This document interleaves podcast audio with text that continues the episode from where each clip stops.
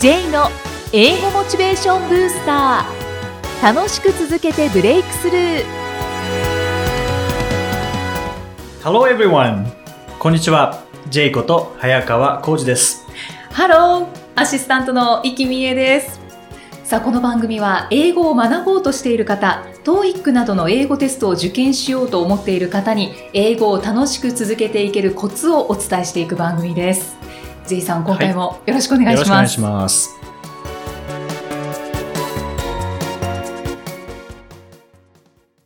今回のテーマは何でしょうか、今回は TOEIC の勉強をしたのにスコアが下がってしまう原因についてお話ししたいと思います。ショックですね、これはショックですよね。ちゃんと勉強してある程度わかるようになったはずなのに TOEIC を受けたら点数が下がるっていうことが結構あるんですよね。そうなんですはい。ね。もう絶対やる気なくなりますよね。なくなります。あの勉強した時間無駄だったのかっていうぐらい、はい本当にあのショックは大きいと思うんですけども、はい。でもこういう経験されてる方っても結構いらっしゃるんですね。ね。で、やっぱりあの時間無駄だったのかっていうふうに思われるんですけども、もちろん全然無駄ではなくて、はいむしろなんで下がってしまったのかっていう、この原因ですよね。うん、知りたいで。ですすよね。その原因は、英語力が上がらなかったからじゃないんですよね。はい。原因は、英語力が上がったから、スコアが下がっちゃったんですよね。え、どういうことですか？普通英語力上がったら、スコアって上がりそうな気がするんですけれども、はい。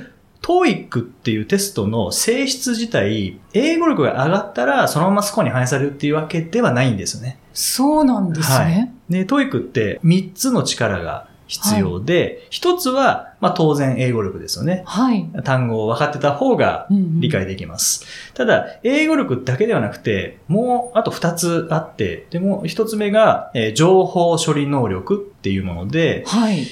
まあ簡単に言うとスピード処理能力っていうんですかね。とか、うん英語を英語のまま理解する力。っていうのが情報処理能力なんですね。はい。私たちは普通こう英語を勉強してる時って、まあ単語を覚えたり、文法を覚えたりとか、で、あの、じっくり読んだりとかってしますけども、その時ってこう英語の勉強なんですよね。うん知識をこう増やしていくっていう勉強の仕方で、もちろんそれも大事なんですけども、はい知識を増やすだけで、じゃあ読めるようになるかとか、えーリスニング聞けるようになるかっていうと、そういうわけじゃないんですよね。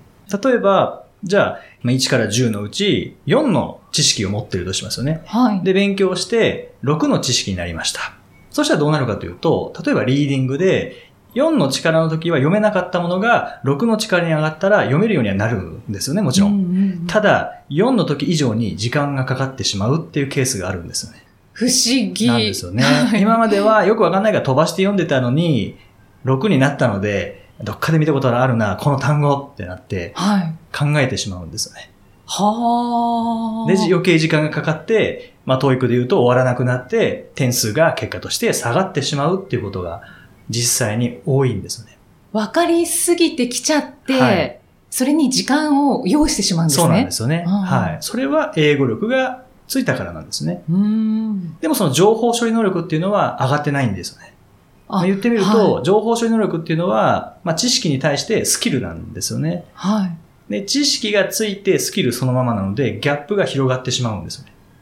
で、そのギャップが広がれば広がるほど点数っていうのは落ちていくっていう風に捉えていただいてもいいかなっていうぐらい多いです、そういう方は。うんそんな、なんかトリックみたいなものが。まあ、そうですね。裏技とかでもないんですけども。じゃあどうしたらいいかっていうと、その情報処理能力を高めるためにはどうしたらいいかというと、スキルを上げなければいけないので、スキルを上げるっていうのは、単語を覚えれば上がるわけではなくて、やっぱトレーニングなんですよね。はい声を出して音読をして、英語のリズムのまま言えるようになるとか、うんあとは何回も繰り返して反復しながら、例えば留守番電話を聞いて、はいあ留守番電話の構造ってこうなってるんだな。例えば最初に名乗りますよね。はいそれから留守電のえー目的を言って、それからその目的に関する細かい話をして、最後に締めるっていうのが留守電の流れなんですけども、はい英語力を上げるだけだと、そこまで力つかないんですよね。プラストレーニングをすることで情報処理能力も、まあ、一緒に伸ばすことができるんですね。それは何ですか？気象転結はいというスキルを身につけるみたいなこそうでとですか、すね。日本語の場合は僕らはこう自然にやってることかもしれないですけども、はい英語になると、もうその文字だけで判断しようとしてしまうので知識だけで。確かに。うんなので、こう、例えば、って言った時に、はい次に例え来ますよね。当たり前ですけど。はい。次具体例来るなって日本語だったら無意識にいけるんですよね。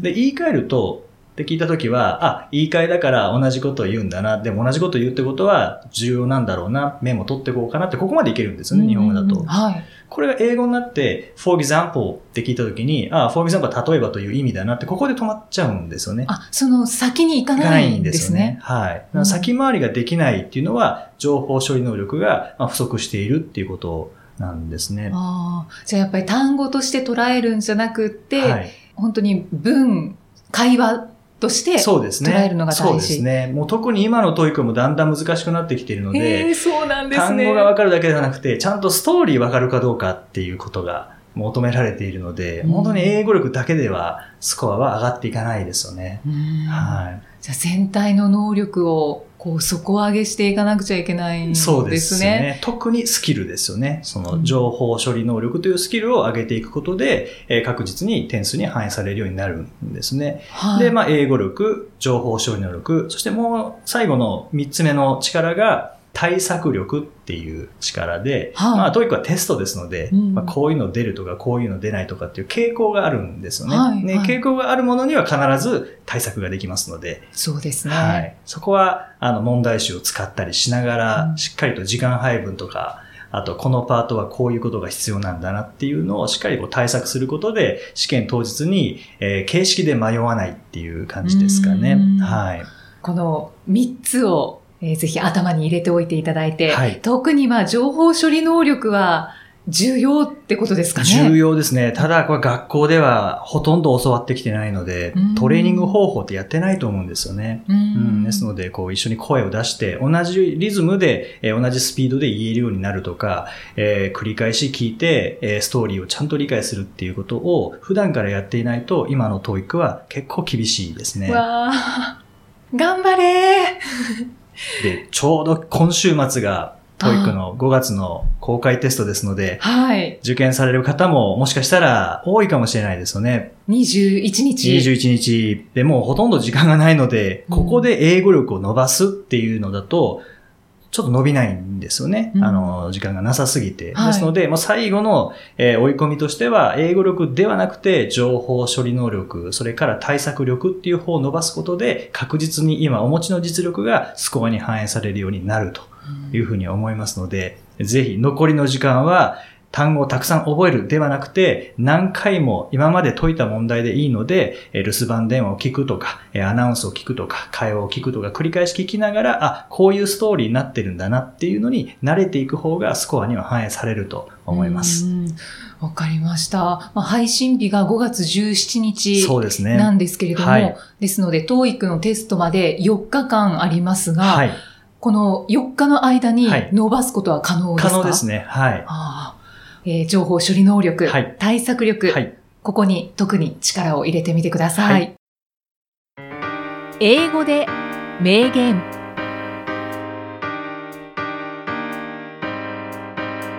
続いては毎日配信している J さんの基礎単語メールから著名人の名言を英語でご紹介いただきます。J さん、今回の名言は、今回は、えーマーク・トウェイン、まあ、マーク・トウェインというあのトム・ソーヤの冒険を書いた人のはい言葉です。作家ですね。作家の、はい、マーク・トウェインですね。Work and play are words used to describe the same thing under differing conditions. これはどういう意味でしょうか、はい、ちょっと長かったですけどね、はいえー仕事と遊びという言葉は異なる状況で同じものを表すために使われるという意味なんですね。はいもう。仕事と遊びが一緒っていうことですよね。ほー。大体別に考えてしまいますけどね。もう逆ですよね、普通に考えると。はい仕事の反対が遊び、遊びの反対が仕事っていうイメージはありますけどね。そして一緒になることはないってないう意識がありますね。そうですよね。うんはい。だけどマーク・トゥエインは異なる状況で同じものを表すために使われるそうですねと。言っている。はいまあ、こういう場面だったらこの同じことだけど仕事と呼んでこういう場面だったら同じことだけど遊びと呼ぶっていう感じですね。まあ、これはピンとくること方と、はい、うんピンとこない方がいらっしゃるかもしれないですけどね。そうですねはい、境界線がないんだ。ないですね。で多分あのメジャーリーガーのイチロー選手多分こういう考え方だと思いますね。ああ、だから野球は仕事であり、はい。遊びでもあり、そうですね。ですね。そうですね。うんまあ、遊びとして考えられないと、あそこまでストイックにはできないですよね。本当ですね。はい。え J さんはいかがですか？僕も結構この仕事と遊びは同じような感じですね。はじゃあ英語はまあ仕事にもされてまい。すし、そうですね。遊び感覚もあったり、もありますね。うんはい。もう趣味みたいなものですかね。はい。素敵です。よね。まあ、研修行っても楽しいですし、なんかこう教材作ってても楽しいですし、逆にあの何もしちゃダメって言われたら辛いですね。うーんあのちょっとでいいから原稿書かせてくださいって多分言うと思います。本当ですか？はい。まあ私はあの先日ちょっとお知り合いと話をしている時に、はい。私もどちらかというと、今の仕事は好きな仕事。で憧れていて、うん。この仕事に就いたので、はい。趣味とも言えるのかもしれないないって思うんですけどはい。そう知り合いと話した時に、はい。知り合いは仕事にうん。好き嫌いとかは全然考えないっって言ってたんですね。そもそもなぜ考えるの？っていうようなことを言っていたので、はい。その方はきっと仕事の中に遊びが入るっていうことはもうまずないって思っているようなんですよね。なるそこでその話を聞いた時に、はい私はなんかうまく答えられなかったんですけれどもほどなるほジェイさんどうですか？ど難しいですね。仕事と遊び。僕もあの仕事と遊び同じものと今は考えてますけども、はい。そう思って始めたわけではないですね。結果として好きなこと憧れていたことを仕事にできたのでもちろん辛いこともあるんですけどもその時はこうストレスを抱えるっていうよりはなもうちょっとどうしたらうまくできるのかなっていうそっちの、まあ、プラスな方向に転べるっていうんですかね、うん。ので自分の経験から言えるのはその憧れがあるかどうかっていうところだと思うんですよね。憧れがあったら今できないことでもやっぱりできるようになりたいっていう気持ちが出てくるのではい。その過程の中でもちろん仕事かもしれないですけどもやっぱ遊び的な上達させるっていうこうゲーム的な部分も出てくると思うんですよね。はいはい。だから追い求めたくなるっていうものは何かなっていうのを考えたら、はい。そうですね、うん仕事の中に遊びが入るなんて考えられないっていうところからなんかまた違う視点が生まれそうはいですね。そうですね、うん。で今ちょっと思い出したんですけど、まあ、マーク・トウェインの話に戻ると、はい、トム・ソーヤの冒険だったかもう一つだったかちょっと忘れてしまったんですけども塀をペンキで塗ってたか掃除してたかの時に、うん。でそれを、まあ、トム・ソーヤでしたかねがやっていてそれを見た、まあ、仲間があいつは何やってんだってこう、まあ、林立ててはでもトム・ソーヤはいやお前たち知らないのかと。これってすごい楽しいんだぞってすごい楽しそうにやってたんですね。はいでそれを見た仲間たちはそんなに楽しいんだったらお前やるなと 俺たちにやらせろって言って取り上げて自分たちででその壁塗りをやったっていう話があるんですけどね。い、はい、でもそれトム・ソーヤは本当はやりたくなかったんですね。ああそういうことですよね、そうなんですきっとねはい、楽しそうにして、はい、それでやらせようと。そうなんですよね。はい。それがまあ本気か本気じゃないかっていう部分がこのマーク・トウェインの言葉に表れてるのかなっていうのはありますけどね。トム・ソーヤはまああえてそう見せることで、まあ、ワーク and プレイっていうのを見せることでなすりつけることに成功しましたけども、うんまあ、一方でこう本気で、まあ、イチロー選手のような感じでこうやって捉えてる方も多いかもしれないですよね。本当にこれは奥深い名言ですね。そうですね。うん仕事を真剣に考えている方には特に響いているのかもしれません。はい J's Topics さあ、このコーナーでは J さんにまつわるあれこれをお話しいただきます。今回のトピックスは、はい。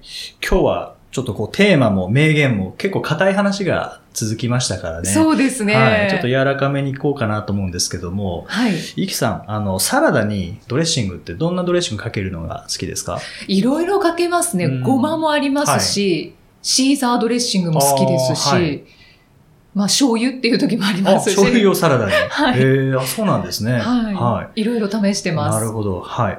僕はですね、あの、サラダにドレッシングかけないんですね。ああ、そうなんですね。はい。まあ、ずちっちゃい頃とかかけてたんですけども、それいつからかかけなくなったんですね。で、理由は、はいドレッシングかけると、ドレッシングの味になりますよね。なります。まあ、だからドレッシングなのかもしれないですけれども、僕はね野菜の味が好きなんですよね。ああ、はい。野菜の味を野菜の味を楽しみたい楽しみたい。はいって周りの人に言うと、うん葉っぱじゃんとかって言われるんですよ。いや、葉っぱとはまた違いますけど、野菜の味を楽しみたいというか、もう野菜を味わいたいっていう感じで、うんドレッシングはかけないですね。なので、こう、レストランとかに行って、もし選べるのであれば、ドレッシング抜きでっていうふうにお伝えするんですけどね。オーガニック志向のような。まあ、そこまでは考えてないですけどね。単純に野菜が好きっていうだけですね。そうなんですね、男性で野菜好きは珍しいかもしれないですね。そうですかね。僕好き嫌いはないんですけれども、まあ嫌いがない分好きっていうのもないんですね。まあ好きな食べ物何ですかって言われるとすごく困るんですけども、まあその時答えるのは野菜ですって答えますね。あ、それほど好きなんですね。はいそれぐらい好きですね。野菜の中ではブロッコリーが一番好きですけどね。そうですか。なんかちょっと可愛い一面が 見られたような気がします。さあ、第5回お送りしてまいりました。えー、J さん、はい。本日5月17日は、イベントの英語力アップトークライブボリューム2をはい開催されるそうですね。そうなんですよね。はい。イベント内容ぜひ教えていただけますか？はい、これは4月にも行ったんですけども河合良平さんっていうあのイギリス英語を専門にされている肩書きはジャーナリストと言ったらいいのか講師と言ったらいいのかちょっと、うん、いろいろされてる方なんですけども、はいまあ、イギリス英語専門の方であの著書も出されていて、うんちょっと変わった英語の本で「なんでやねん」を英語で言えますかっていう本を出されている方なんですね。興味深い。そうですね。あの関西身。出身で。あ、そうなんですね。はい関西弁と、まあ、イギリス英語を喋る、その河合良平さんと一緒に、この英語力アップトークライブというのを4月にも1回開催して、その時あの25人ぐらいこう満員になっていただいて、で、今日また第2回ですね、はい。えー英語力トークアップトークライブ、まあ、ボリューム2ということで、前回はあの英語力全般のことをお話ししたんですけども、今日はスピーキングに絞った話で、台本がないんですよね。台本がなくて参加者の方からこう質問を、えー募って、えーそれにお互いがどう学習してきたかとか、いどういうふうに、えー普段実践してるかっていうのをお互いにこう答えるっていうもうまさにトークライブですよあ、ね。本当ですね、はい参加型イベントなん参ですね。加型ですね。はい。うん前回はその参加者の方たちの反応っていかがでしたか？あ のアンケートを最後に書いていたやっぱりすごく良かったっていうので参考になりましたっていうのももちろんありましたしこれからこういうところに気をつけてやっていこうと思いますっていうのもありましたし、まあぜひ続けてくださいっていうのもありましたので、まあ、うん今後も続いていくと思います。ねえもうすでにボリューム2が、はいそのなんか1か月ごとにされている基本的には状態ですねすね。今。はい。で、うんボリューム3も、あの、日程は決まって、えーこの放送の頃にはもう決まっていますので、うんぜひブログでまた確認していただければと思います。はい。えーそんなイベントもありますけれども、えーこの番組ではご質問、ご感想も大歓迎でお待ちしております。